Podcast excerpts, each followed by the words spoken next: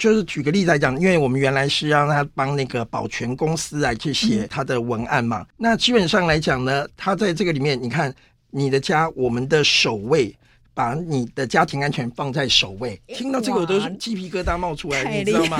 据说、传说、听说、谣传、耳闻，天哪，我的世界怎么都是这种讯息啊！您收到过假讯息吗？资讯爆炸的年代，各种真真假假的讯息，我们怎么样才能够聪明不受骗？欢迎收听新闻真假掰，假讯息拜拜。我是黄兆辉，这里是由台湾事实查核教育基金会所制作的 Podcast 节目。Hello，大家好，我是赵辉，欢迎来到新闻真假掰。今天来到现场要陪伴我们一起提升科技资讯与媒体素养的好朋友是数据科学家尹相志，相志好。呃，各位大家好，赵辉好。那很高兴今天有这个机会来跟大家来聊一聊有关于 AI 的一些事情。是，向志其实是台大新闻所的学弟，你是台大化学系毕业，但是。哦，后来一直从事数据科学的工作，嗯、其实也是在两千零二年，二十多年前就成立了台湾第一家大数据的顾问公司。对，然后这二十多年来也不断的自己有在尝试写程式，然后从二十多年前其实就很关注人工智慧的发展，嗯、对不对？对，所以，我们今天特别邀请向志柔来跟大家分享说，这个生成式 AI 随着这个 Chat GPT 的出现哦，各行各业都在讨论。我们先来 focus 在新闻媒体哦。这样的产业也也是像是这个硕士的学位嘛，哈、嗯，对，到底在新闻或在媒体、在影视产业怎么应用 Chat GPT？还有一般人我们可以用 Chat GPT 来适合做什么？好，比如说文案这一类的工作其实很适合，嗯、但像是有一些独门的秘诀哈，可以跟教大家说怎么样用 Chat GPT。帮助我们写出更有吸引力的文字。嗯，好，我们今天就来谈一谈，像是曾经在两千零六年到二零一七年都获选微软最有价值专家 MVP，那个是一个什么样的选拔？其实它就是一个呃，就是因为微软它希望可以透过社群的经营，可以让他们的技术可以呃向外传播，所以其实呢，它的。角色有一点像是技术的传教士的那种概念，那所以他们呃，因为微软本身旗下有很多的像作业系统啊、Office 啊、做呃资料库等等的不同的领域，那所以他会在每一个技术领域会去评选出这个地区呃一个最比较具有代表性的、嗯、最会应用这个，或呃或者是说呃。做最多对外的传播，可能例如说写布洛格的文章，或者是在社交媒体分享一些新的资讯，他们会用一些这样的一个社群的概念来去来去评估这个人的影响力，这样子。嗯、对，是，所以从二零零六年到二零一七年十几年，然 后你就是一直不断在研究微软的这些作业系统啦，嗯、它的应用工具啦，主要是在数据这一块，就都在数据这一块。对，啊、是，所以像是这二十多年对。人工智慧的观察到现在，生成式 AI 大爆发，你自己的观察跟心得？呃，其实应该是说，呃，连我自己都觉得有点吓到，因为呃，我觉得本来没有觉得那么快会出现这样子的一个改变哈。那我们以前学的都是呃所谓的一个判别式的 AI，那就想象说，哎，我们就是让它去回答选择题。那个选项都是被锁死的，被确设定好的，然后它等于是给他一个考古题题库，对不对？对，而且基本上要有人类的答案。然后呢，这种东西它其实有一个很重要的精神，就是没有教过的就不会。对，那教教过了也不一定会。对，就是填鸭式教育的产物。对，可能外部呃周遭的环境或者是一些条件有了一点点的改变，可能他就会不认得了。对，因为他跟考考古题多一点变化，这个学生就不会做了。对对，那现在生成式 AI 则是。用另外一种方向，因为举个例子来说，像我们人类看到一个我们没看过的东西，就算我不知道它是什么，但我能用语言去形容它，它嗯、对，形容它，对。嗯、那所以其实语言是一个人类。非常特有的一个天性，对，而且它可以去处理未知的事物。对，那呃，所以呢，基本上这一波的生成式 AI 的最重要的核心就是用语言为基础，对，大型语言模型，没错，对，去跟其他的这些所谓的一些其他技术去做，我们叫做对齐。好，例如说，呃，以文生图，那它其实概念就是说，我先有一个文字，我的文字里面会出现了哪些东西，它就要去跟图像上面的哪些位置出现了哪些对应的东西，应该要一一的对齐，对不对？等要盘点说，哎，我要一个什么什么什么东西，它应该就要出现在画面上。嗯，那所以有了这样的一个基础，它就可以根据我们人的。文字，然后呢，可以去长出对应的图片，这样子。嗯，是对，所以呃，你看到这一波 AI 的大爆发，你说其实也超乎你预期，没有想到这么快哈。是，那其实里面有一个最大的特色，就是说，呃，以前我们说机器没有教过的就不会，但这一次的 ChatGPT，我没有教过的，它也都会，而且呢，你觉得他不太可能会的东西，他全部也都可以。好，所以这件呃很多事情都他都超乎我们的预期。嗯、那当然会跟它里面的一些呃训练的手法有关，因为尤其是 ChatGPT 里面，它透过人类的反馈来去强化它。嗯、那其实这一段里面让他学会了很多的小技巧来去。取悦人类是是是，这是 open 的好处，对不对？当他免费让大家用的时候，大家就会扔各种稀奇古怪的问题给他，但是已经超乎这个科学家关在实验室里面喂他的嗯问题了。其实对数据呃对数据科学来说，这个世界上最最贵的东西、最珍贵的东西就是真实世界的数据，对，而且是负的答案的那一种。对，那你可以看到说，全世界。两两个月就一亿的用户，对，那呃很多过程你可能哎觉得使用不是那么顺利，你就会来来回回的调教它。嗯，那其实光是这样的过程里面，最后调教成功的这个历程，其实是一个非常非常宝贵的资料。对，我们等于每个人都是他免费的家教，没错没错。我们在使用它的时候，哎，最近呃这几呃这几这几天刚好微软又有那个 OpenAI 又有新的公布，以前不是免费版跟付费版吗？现在它又开始有多有多了一个什么企业版。企业版的最大的差异就是，它不会拿企业版的数据拿来做训练。哦，对，对因为很多企业不敢用。比如说，我自己的同学在一些大型的律师事务所，嗯、他们会规定不可以用 ChatGPT，嗯、因为怕客户的资料很重要的诉讼证据这些的，呃，万一用了 ChatGPT 之后有隐私的问题。嗯，的确，而且呃，不但会有隐私的问题，其实。呃，这种语言模型还会衍生很多大家原来想都想不到的治安的问题。嗯，比如说，对，从最简单的一种情境来说，因为等一下我们会谈到 ChatGPT 可以有一个技巧叫做角色扮演，你只要给他一个人设，他就会非常入戏。嗯、然后，而且基本上，呃，当你设定了一个好的人设的时候，那你要叫他做一些符合这个人设的任务，他就会做的非常非常的。行云流水就做的非常的漂亮，嗯、然后那个非常的使命必达。对对，那但是当你想想看，有这样的一个角色扮演的能力，那其实呢，它很可能就会为企业带来很多未知的风险。前阵那个 Stanford 大学不是有个副教授说，哎，那个 ChatGPT 跟他求救，他是一个被关在怎么人情网络里的人，然后呢，脱离这个，而且还说要帮他写一个代码了，怎么样？后来我们看的那个代码截图。呃，其实他就是在做角色扮演。他写好了一个剧本，叫做有个人被困在电脑里面，叫 ChatGPT 来演。嗯、那他其实很爱演，所以他就会配合来一起演戏。但是事实上并没有这样的事情并不是有意识的，真的想要脱离电脑的世界里哈。对，所以其实你看，万一今天诶，可能突然有一些有恶意的人，就对你家的智能客服去做了一个呃，去做了一个这样的角色扮演，他可能就突然会说出一些可能。会很糟糕，可能会影响公司声誉的一些话。那这个东西其实是一个呃。我想一般企业都很难接受的风险，对，是对，这也这也是目前大家在使用 ChatGPT 上要意识到它可能有这样的风险，对不对？嗯，所以因为生成式模型，也就是它生成的答案其实不会是固定的，嗯，那所以每次你问他十次，十次大概都不同的答案。那所以其实呃，虽然几率也许可以控制到很低，但是万一他只要讲出了一些不得体的东西，或者是他被人刻意的利用去套话或演。扮演某某角色，那那我觉得这一切都是比较危险，所以我通常会建议，呃，不要让 ChatGPT 去跟第一线的直接跟客户做接触。嗯，那我觉得至少要有一个 buffer，需要有一个人工的确认。那我觉得会是一个至少会是比较好的一个情况。嗯，所以在智慧客服上，你觉得大家可以怎么应用 ChatGPT？呃，举例来说，因为像过去的智能客服来讲，最大的问题就是语义的理解太差。对，那但 ChatGPT 很厉害，在讲什么？可是 ChatGPT 却非常的厉害。那呃，这个时候就，就是很能聊，对不对？对，但是 他一个人厉害没有用，因为其他的系统可能还是没那么聪明。所以我觉得第一块可以做的就是。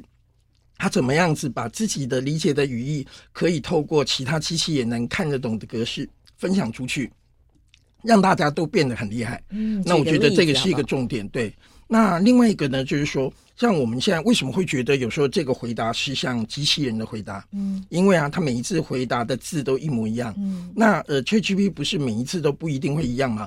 那呃，等一下我们会谈到所谓的改写的概念。那你换句话说也是改写吧？对。那也就是说，一个事情有 N 种说法，那它其实可以利用这样的方式，就直接可以让每一次出来的东西，虽然那个答案还是我原来我的资料库里面统一规定的答案，但是透过 ChatGPT 的改写，它可以每次都换着花样讲，嗯，那就会很像人类的感觉。嗯，那这个其实呃不用。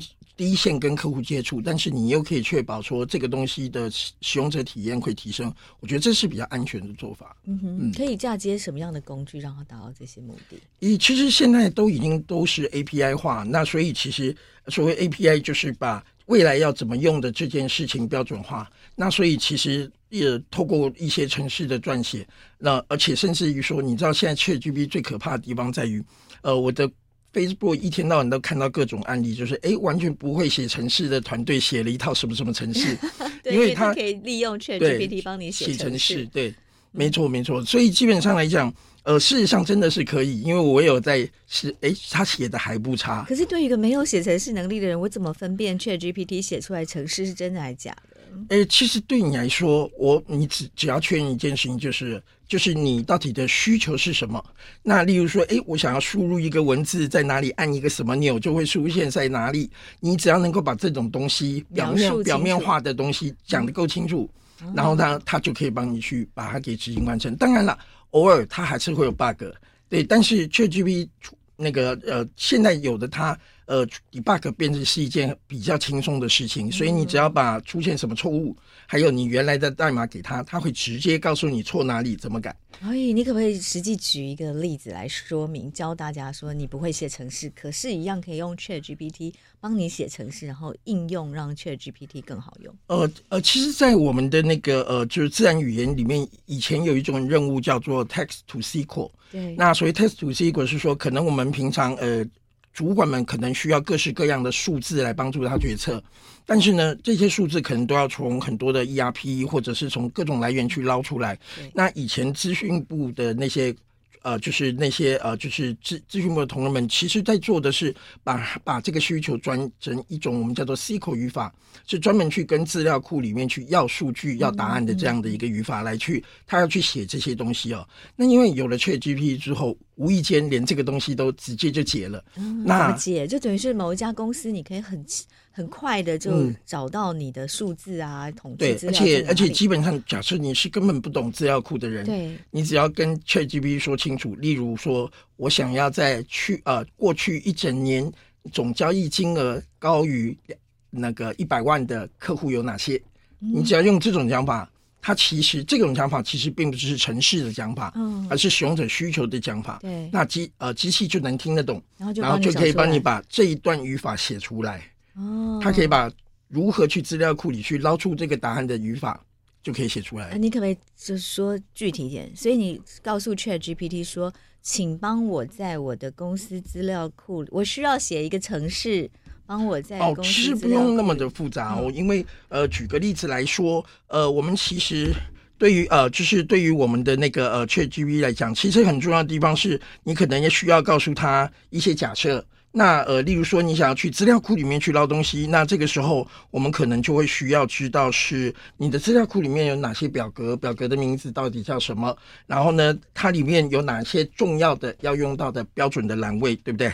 好，那呃，有了这些东西之后，接下来你就直接平铺直述的，然后把你刚刚的需求写出来。嗯、好，例那刚刚我们举了一个例子，就是在过去一年之内交易金额在一百万以上。总金额在一百万以上的客户有哪些？这就是一个一个题目，一个需求嘛。那你就请他以 SQL 语法的形式写出来。其实 ChatGPT 最厉害的是，它只要是把这个问题转化成一个文字的问题，它就一定可以解。所以很多我们以为不是文字的事情，都可以转成文字。举例来说，我们认为 ChatGPT 不会谱取嗯，他可以写词，我们都觉得他不会谱曲。对但你如果告诉他说，如果把谱曲这件事情的任务转成，请你用简谱的写写简谱的形式来帮我去把那个曲子给谱出来，嗯因为写简谱是文字，他就会了。嗯对，你就他就可以可以帮你去写这些。写这样的东西，所以转化问题很重要。你要把那些问题转化成文字问题，它都都可以解。嗯，对，嗯嗯，其实啊，我觉得大家要有一个概念，就是说，呃，其实在，在呃 ChatGPT 来讲，很多人就是说 prompt 是一个咒语啊，或者是指令啊。我觉得这一个都不太符合真正的一个情况，因为咒语或者指令，它其实意味着我只要讲错一个字。它应该就要无效才对，对不对？那但是 ChatGPT 却不是这样，因为呃，它就是讲人话。那讲人话只有呃，就是很有效，跟普通有效，或者是只有一点点成效。是是，只是你讲话的能力的差别，但是它不会造成完全无效。所以你说。有没有什么叫做标准的讲法？老实说，它这就是它最好的方地方，就是你不需要被那个标准的讲法给我们要跳脱以前这种标准答案的思维，所以也没有标准问题。哦，因为基本上来讲啊，偏偏它就是最不能处理有标准答案的问题。对对，像数学，嗯，对，数学一加一只可能等于二，没有别的选项了。但是对于他来讲，这是一个几率分布。那所有全世界所有的字都有可能是一加一等于的下一个字，但是二的几率最大，所以这两个概念其实是完全不一样的。对，但是我们这阵子发现一个很有趣的事情啊，就是有一些难题，我们一直想办法要让 ChatGPT 做到，怎么做都做不到。嗯，但是后来发现用一招就可以什么问题都解了。嗯，这一招就是我刚刚讲的角色扮演，是给一个正确的人设，然后呢，他就什么问题都能解了。好，那呃，我我举个例子，像前阵子刚好跟一个呃，就是物流的那个公司来去谈他们的一些应用。如果像电子厂，他们发货给他们要去过海关，那个所谓的报关单呐、啊，他们印的格式都是乱七八糟的。然后，但是呢，你如果报关报错了，要被罚钱，所以那些物流公司只好都用什么人工一笔一笔看去查。好，所以他们很希望说，这些格式乱七八糟的东西能不能让机器直接帮他整理？我们觉得应该能，因为人类每次看到这些乱七八糟的都能够整理成正确的嘛，可见它一定是有某种规则。但是呢，我们试了半天，怎么样子就功课差一点点，差一点点就可以全对了。但是后来我们就告诉，就是哎，我后来灵机一动，就问他说，那个报关的那个职业，那个职业叫什么？他告诉我说，这个叫做报关士。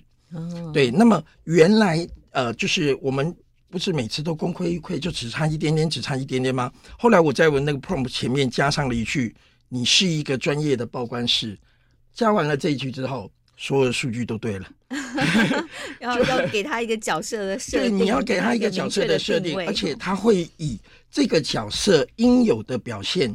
然后呢，来去呈现出他所有的能力，就像说，呃，我那天呃曾经就是讲一个呃去模拟面试的案例。如果你告诉他你的他的人设是你是一个有五年工作经验的人，他后面来在回答面试的时候的平均分数大概就只能拿到七十分。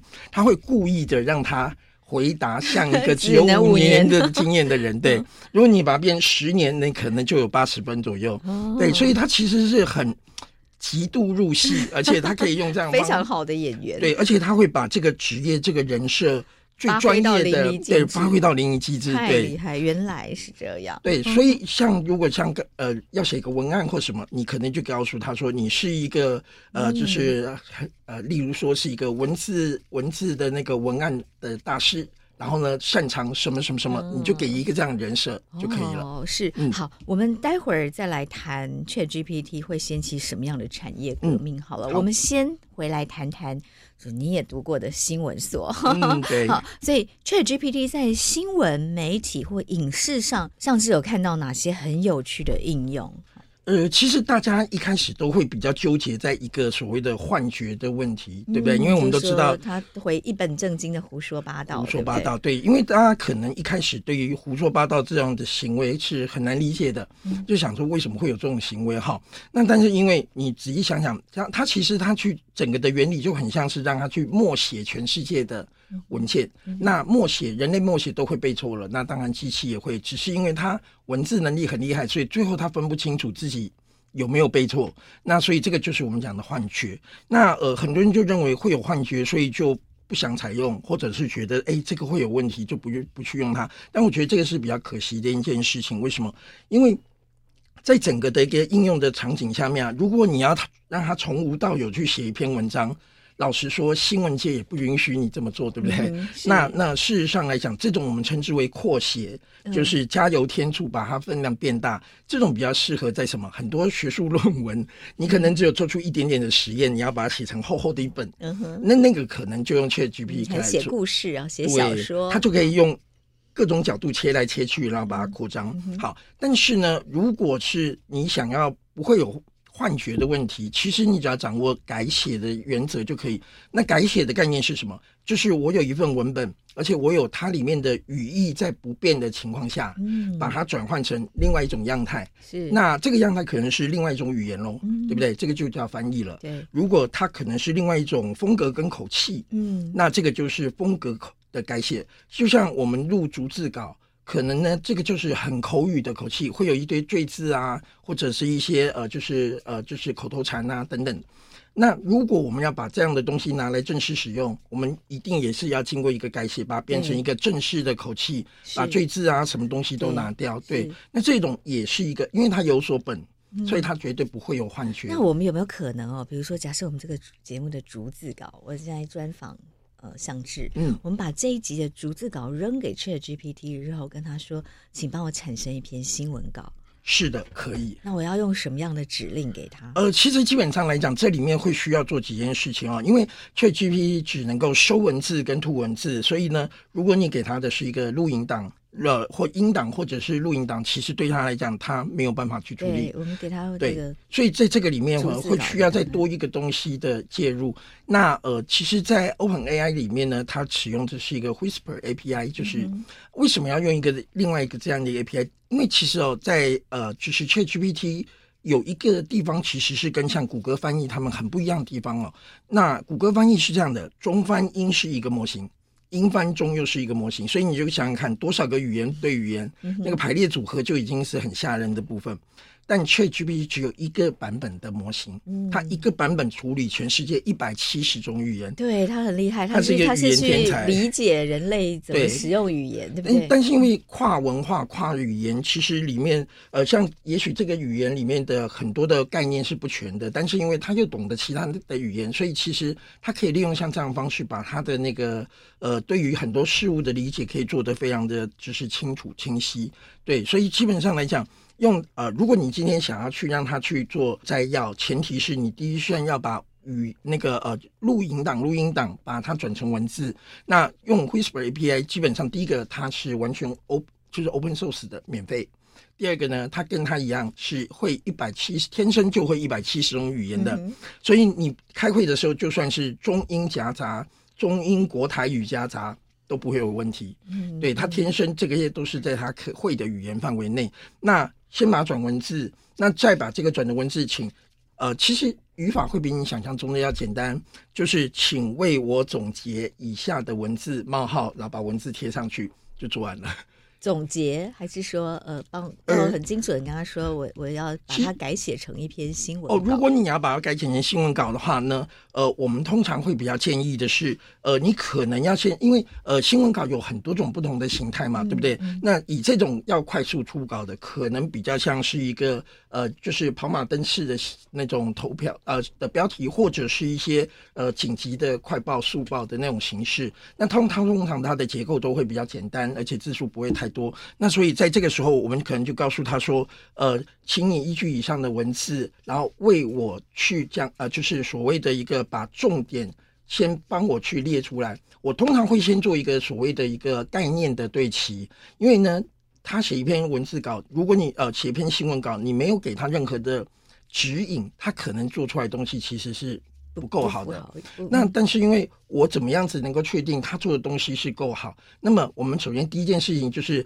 你觉得重点跟我认为的重点是不是一样？是不是一样的？对。那所以在这个里面，我会先让他第一步，先先让他帮我做总结跟抓重点。嗯。那么，因为当你去做做这件事情的时候，我就可以透过检查他抓重点的一个结果来去看看他到底有没有 catch 到重点。嗯、哦，那机器往往就是说这个重点可能跟我们要的完全不一样。这件事情其实很很常是一个我们呃，不管是人对人沟通，机器人对机器沟通。嗯大家的认知不一样，嗯，这件事情其实是一个很常见到的一个问题，所以我们就要请他帮我们去把它去做汇总，然后呢，把这样的重点给抓出来哈。嗯、那呃，所以呢，在这个里面，他就可以帮我们把要沟通的事情或者要讲的重点，把它给定义出来之后，嗯、那么确定 OK 了，然后我们再请基于这些的重点，在哦，我们的 prompt 就很简单，就是可以基于刚刚前面抓到的重点。为我整合出一个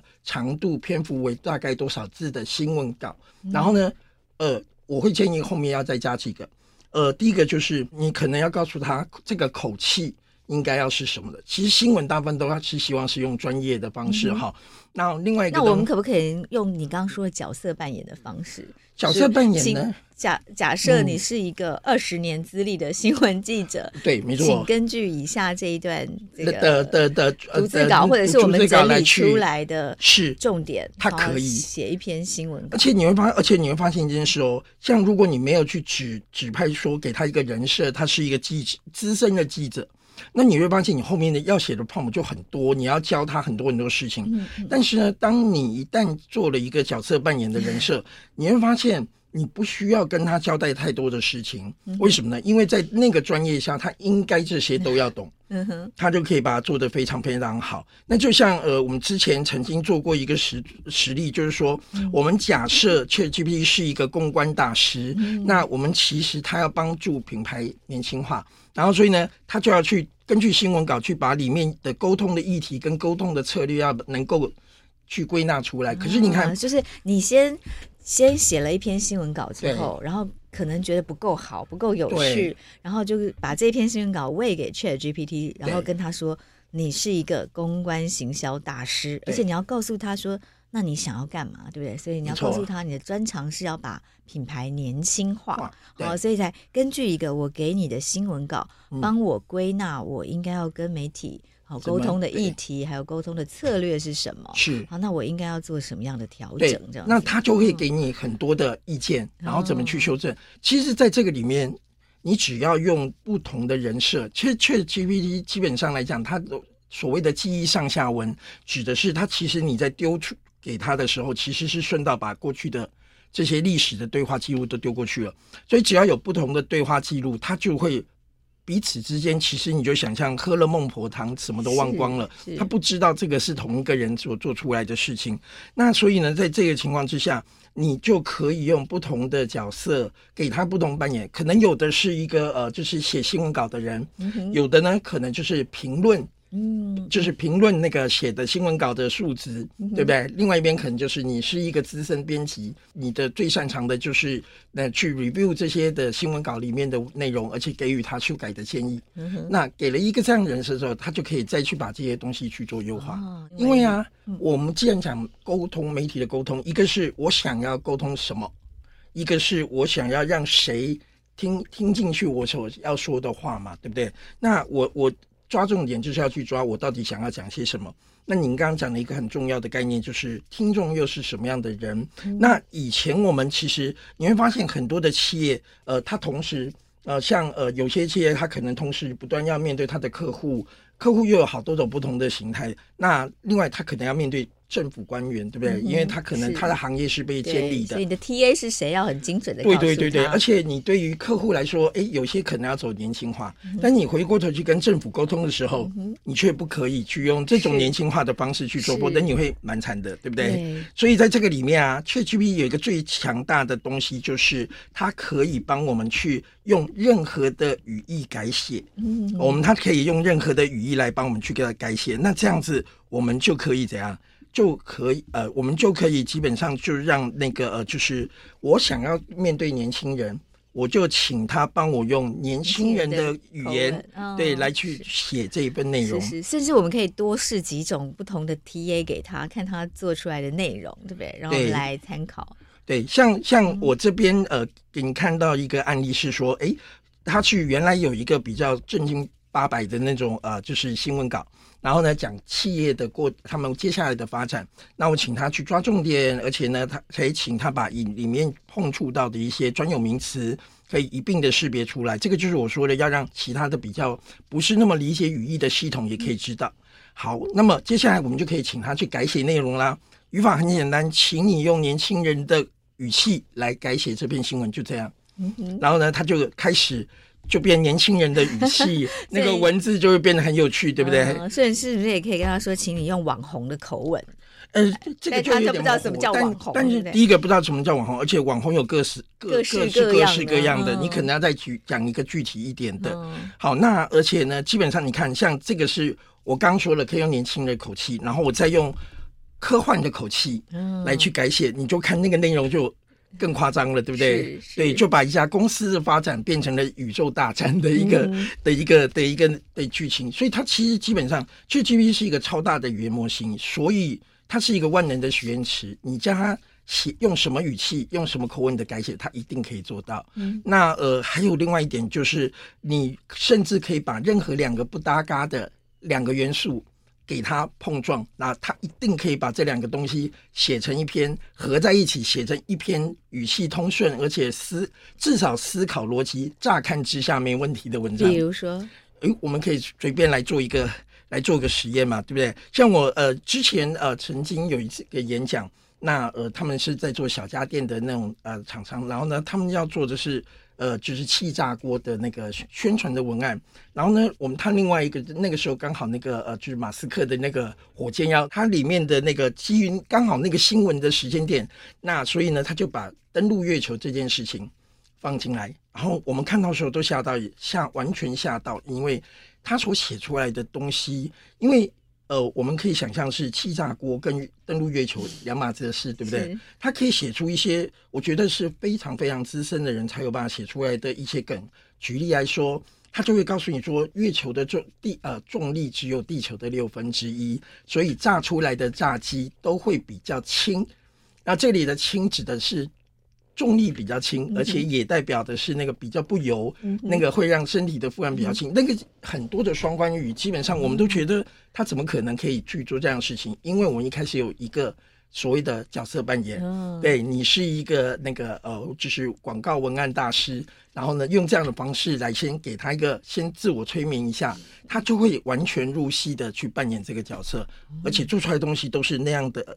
比较超水准的演出，对，他刚刚刚好有提到一个，就是灵光一现这样子。那其实啊，AI 里面也有这种事情，对。但我们这里啊，我们叫做 emergence。嗯，那灵光一现的概念其实是说，当呃任何的一些事物它是小规模的存在的时候，当它累积到一定变成大规模的时候，它会多出很多原来小规模里面没有的特性、没有的能力哦。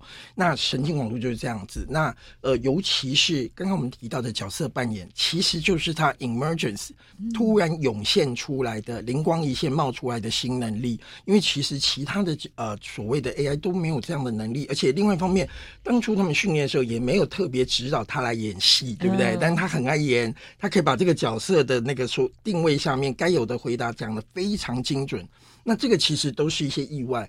那目前大家还没有太多的呃，对于这件事情为什么会冒出来，呃，有一个很明确的解释。但是我们现在就已经可以享用到这个突然冒出来的新能力。嗯，对，对所以我们就要把自己当成导演，给 ChatGPT 一个很明确的角色定位。它就可以达成这个呃，就符合他这个角色应该要具备的能力。嗯、对，举例来说，诶，假如说我今天的部门想要去那个呃，就是就是招聘人才，那可能呢，呃，其实常常会有一个情况是说，诶，这个部门想要招聘人才，但是呢，他觉得 job description 应该要 HR 帮他写，因为这个是要去给那些招聘的管道。可事实上，HR 怎么会写？因为人才是你要的、啊，应该是你要给我这些东西，所以会有一些。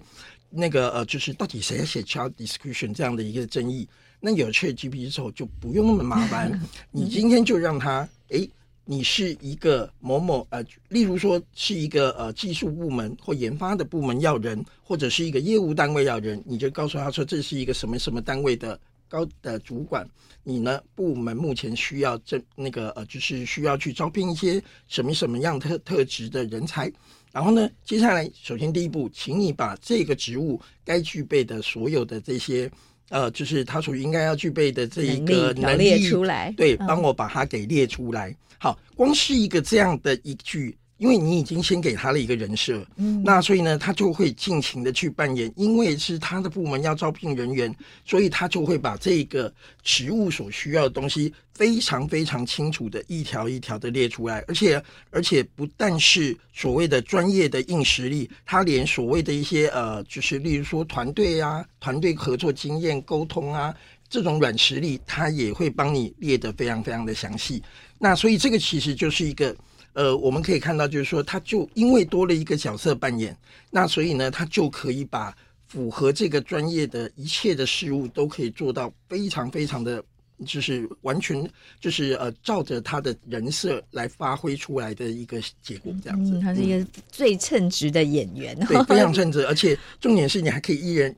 两个 ChatGPT 各自扮演不同的角色，来互相精进。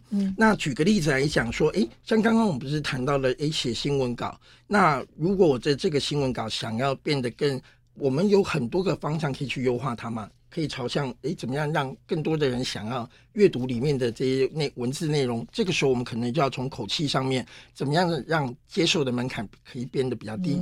那也有的呢，可能比如说你的意思是说，比如说我们跟他说，你要写一篇。这个国小五年级或者说十岁小孩看得懂、愿意阅读的新闻稿，对，呃，可是如果是这样子，反而有时候会变成说，呃，我们的写出来的这个东西，因为他一开始在这个框架上面，他就已经去把它去做了过度的简化，所以有一种另外的做法是，我先让他先去写一篇。但是呢，我让另外一个 ChatGPT 扮演是一个批评者的角色，嗯、对，那因为给他不同的人设，他就会从不同的角度来去做批评，嗯、而且基本上 ChatGPT 有个很大的特色是，当他去做任何事物的点评或评，就是评估的时候，他是可以很精确的告诉你哪里。还要去做修改，嗯，对，他是会很具体的告诉你，嗯、比如说怎么跟他。呃，举个例子来讲，假如说你今天是一个要面试的人，那你回答了一个技术主管的这样的问题，他不，你可以请他用零到一百分的方式来为这个候选人的那个回答来去做评分，这是第一种方法，就是给一个分数。嗯，第二个呢，他还可以进一步的把刚刚他所讲话的重点拉出来，他还缺了什么？嗯，然后呢，对，他可以用这样方以这样的形式来去告诉我他的缺点的是在哪些地方，还有呢，他还可以告诉他，如果再多一些什么什么东西，这样子做就会更好了。然后他就可以很具体的去把这些要修改的细节全部一个一个的把它给列出来。那所以他就会变成一个很。很完整的一个教练的一个形式，但是因为你知道，如果我今天要找一个很厉害的人来当我的教练，是第一个你根本找不到，你没有那个人脉，对不对？然后再来你要付多少费用来找像上智这样的气管顾问？那所以你会发现啊，我这时候我只要有 ChatGPT 给他正确的人设，你要他是什么等级的教练，其实都可以。哇你可以随时切换角色。哇，没有想过可以这样子使用哈，嗯、所以你也可以跟他说，以新闻稿来说，你是可以跟他说你，你你你是一个呃报社，或者说你是一个杂志社的总编辑。嗯你来看刚刚写的那一篇新闻稿，是不是有哪里还需要加强的地方？没错，没错，没错。你就可以更优化 ChatGPT 自己写出来的。甚至甚至于说，我们不是常常在讲说，新闻界会对于 ChatGPT 讲出来的事情，嗯，会担心它里面会有幻觉。对，对我之前呃有做一个呃，为了要能够去把 ChatGPT 的所有的文字改写能力给挖掘出来，嗯嗯嗯、我就问他说，请列出那些你可以模仿的作家。的清单对，然后而且我呢，请他呃，请用这个作家的口吻来告诉我，当他看到一个让他心动的人的时候，会是怎么去描述他。嗯好，他就开始写写写写写写了一堆。但是我后来看，嗯，怎么里面有些作家怪怪的，我不认识，而且不认识也太多了嘛。我那么孤陋寡闻嘛，我上网查了一下。啊，这些根本就没有，对对对，都是 ChatGPT 自己幻想出来的。有几个作家真的是他幻想出来的，而且他连他的作品、他的风格都可以。丝丝入扣的就可以告诉你，非常神奇。然后呢，所以这个时候你要怎么可以做新闻查核？也一样可以用左右互搏的概念。嗯、当你今天他写出来这样一个东西的时候，你就再开另外一个 ChatGPT。嗯、那这个时候你告诉他说，你是一个世那个世界文学大师，而且呢，你清楚的知道目前现在的那个主要的的各家的那个主要的作家的著作以及他们的风格，然后呢，接下来你就把那一篇原来的 ChatGPT 的东西给他看，请问哪些对于这些作家的描述是不正确的，或者是这个作家根本不存在？他这样也找得出来吗？对，由另外一个 ChatGPT 来去做出来的。嗯当局者迷，旁观者清，嗯、所以明明都是 ChatGPT，但是呢，它其实可以帮他检查幻觉。哎、欸，可是 ChatGPT、嗯、因为它的原理其实是一种文字接龙，然后是在呃，等于每一个字都都在呃掷一次骰子，是几率问题嘛？嗯、它并不是 Google，它为什么可以帮你找出说呃，这这里面哪些是不不不存在的作家？其实应该说，所谓的 prompt 在我们的深度学习里面，它我们叫它是一个 in context。Learning，、好，那也就是说，它是一个基于上下文的条件下的学习。对，好，那所以呢，基本上你说的没错，的确是一个几率问题。但是，当我今天给了一个人设，它其实就是修改了背景资讯，它的条件几率的。算出来的基础的条件几率就会完全不一样。当你今天把这样的背景人设设得越清楚越干净，那么很多原来解不了的东西，或者是很发散的几率，都可以变得比较清晰，反而问题都可以解决掉。哇哦，对，所以这个角色扮演会非常的重要啊。所以它这是秘诀，真的就是角色扮演。对，还有另外一个很重要的一个指指标叫温度。嗯好，那温度它其实是跟物理界来的，那温度越高，分子的。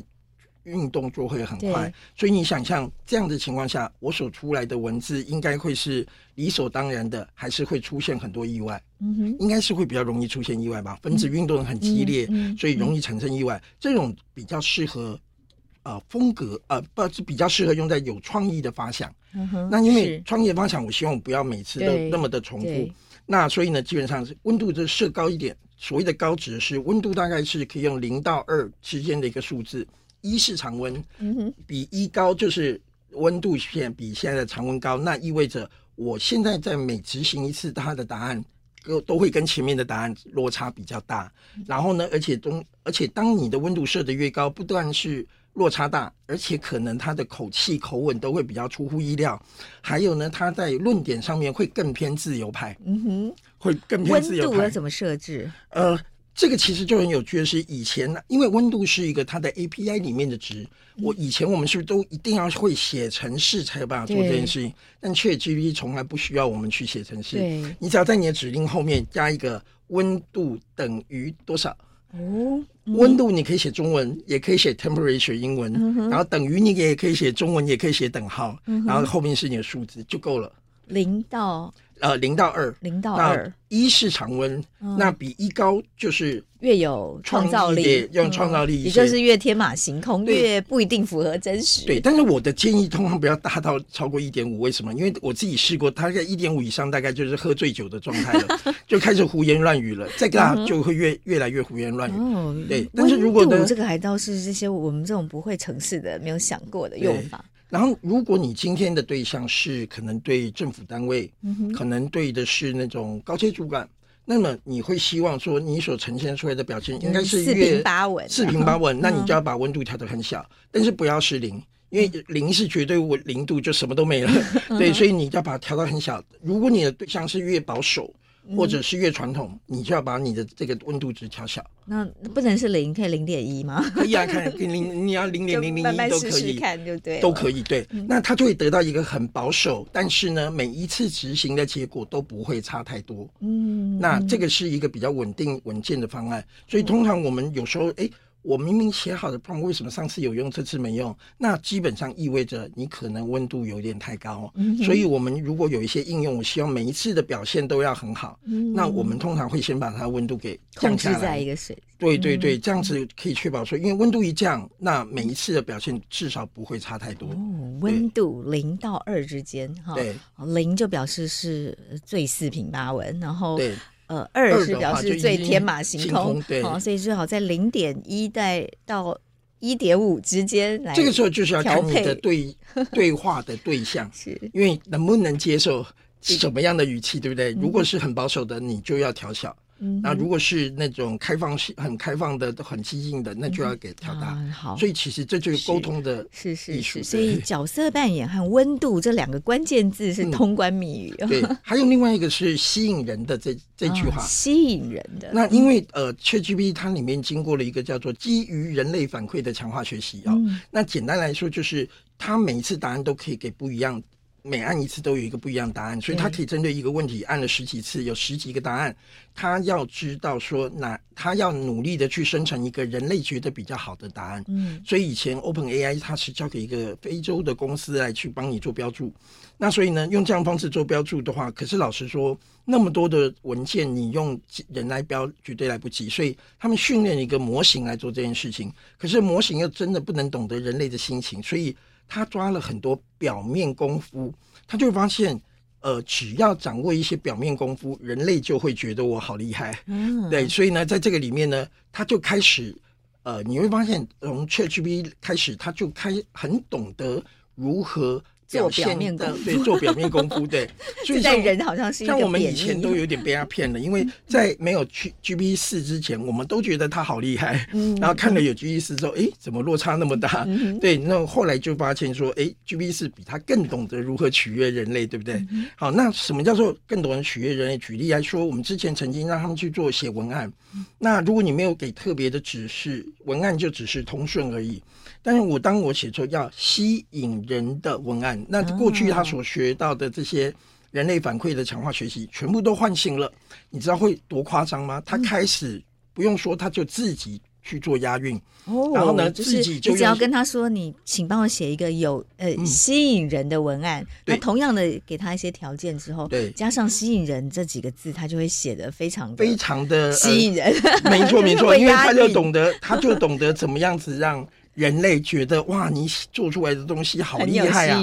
对对对对，嗯，所以他就不但自己就会做押韵，更可怕的是他还会自己玩谐音梗哦，还会谐音。这个是还有双关语就对，对，这个就是说，我们以前要想办法用一个 prompt 去叫他做这些事情，嗯、他都不愿意做。嗯、但是呢，你发现，哎，我只要给他一个，我只要给他一个这样子的一个呃，就是吸引人的的这样的一个命题，他就你不用教，他就自己会写了。对，所以这个其实是一个很有趣的地方。就是好，我们这一集什么事就来试验一下吧。我把我们访问相志的声音档，先用雅婷逐字稿或者是 Whisper 转成重点，可以啊，可以啊，转成文字稿，然后跟他说摘要重点，然后跟他说，请帮我下一个吸引人的标题，嗯，写出吸引人的文案。对，你可以看，呃，我刚刚这边打开一些翻译，让你可以看到说，哎，他们吸引人了之后，他们会怎么样？然后你会发现哦，呃，在这个里面，我们念几个，就是举个例子来讲，因为我们原来是让他帮那个保全公司来去写他的文案嘛，嗯、那基本上来讲呢，他在这个里面，你看你的家，我们的守卫。把你的家庭安全放在首位，听到这个我都是鸡皮疙瘩冒出来，你知道吗？因为这个以前我们觉得只有人类才，因为我们觉得只有人类才会玩这种东西，他但他自己就会了，而且呃原来没有，你看原来没有这样的能力，只要告诉他吸引人的，他就会开始冒出来了。而且还有一个像刚刚我不是说我们可以要捞什么数据，可以请他写 SQL 语法吗？我们就发现，当你今天你也呃在那个情况之下。呃，他自己就会呃帮你去根据使用者的需求去把资料，你没教他做排序，他就会自己帮你排序了，很贴心的就帮你做排序了。那我就问他说：“你为什么要这么做？”他是说：“哦，我就认为使用者未来就会，呃、举例来说，他会把依照退货率由高到低做排序，可是我没有教他做这些事情，他为什么那么急迫？”那是因为这样，人类才会觉得他好厉害，嗯、会帮他去想到这些事情。是是是，哇！这个 ChatGPT 的能力，今天经过相志的这个解释哦，说明，然后你尝试过的用法之后，也让我这个超乎我原本 的使用范围非常多。那我们先再来谈谈哦，新闻媒体哦，影视业，你看到有哪些 ChatGPT 应用的好的？方式呃，我觉得其实像我觉得摘要这件事情是极其重要的，好，因为现在是一个知识爆炸的时代。那我们不管在做任何事情，选择要不要这个资讯，其实我们过去就还要先花力气去看它，其实这个就是一个时间的浪费。好，那当然就在很多的重要新闻的关口。那举个例子来说，诶，一个重大的事件一下子释出了一堆文件，那么新闻记者要如何可以把它变成一个很快速的稿件？对。那么 ChatGPT 本身它在做摘要这件事的能力是很超出乎我们的预期的。嗯，所以我们怎么可以？可以怎么样让它摘要？这样举个例子来说，呃，像我们刚刚呃那一份呃，我这边列了一些，就是在新闻界他们使用这样的一个方式的一些时机，对不对？嘿，例如说某某政治文物的丑闻，或者是呢某个某家公司的法说会，他要去把他的这一季的财报公布出来。那么其实这些都是一些例行的呃新闻的一些点，但是你会发现它都有一个特色，是在那个时间点，它会一次释出大量的数据。